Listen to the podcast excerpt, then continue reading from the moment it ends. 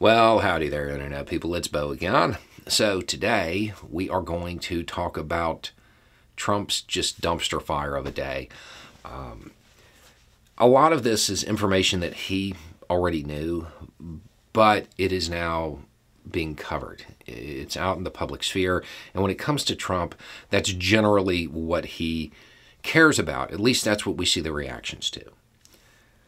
Uh, where to start? Uh, let's start with Truth Social. Truth Social is not on uh, the Google Play Store because Google says there is a lack of content moderation when it comes to extreme content.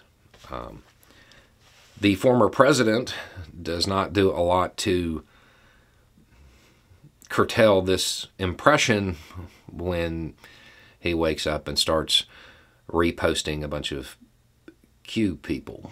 Um, this eliminates, I don't know, like half of the smartphone market when it comes to the app that is already in financial trouble. This news breaking is uh, really bad for the company. This may be the thing that really does send it just down. Um, because it is unlikely that the company is going to introduce content moderation policies that are going to matter, that will meet Google's guidelines, um, because they would also apply to Trump. And Trump doesn't stay within them. That's why he's not on other social media platforms. I feel like there were people who said that this would happen. Okay, now the big news, though, that's not even the big worry. The big news is that the Republican Party, they're uh, not paying the legal fees for that little caper down there at his club.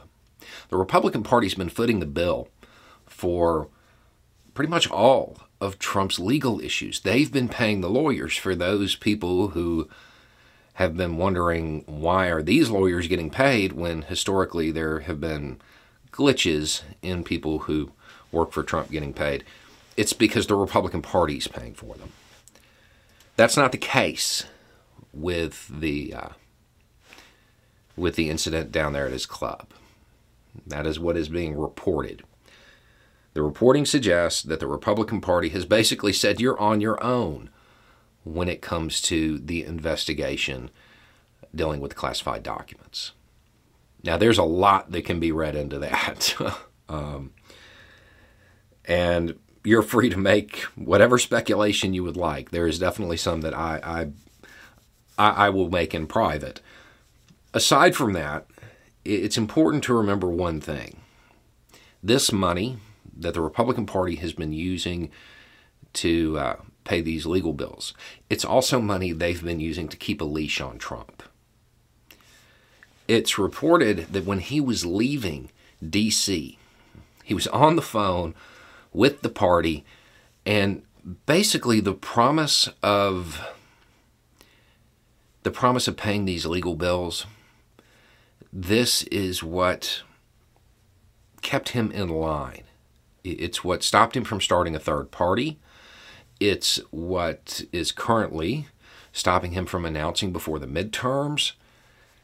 There may be the possibility that without this funding for this particular case, that Trump sees it as a betrayal and just goes all in.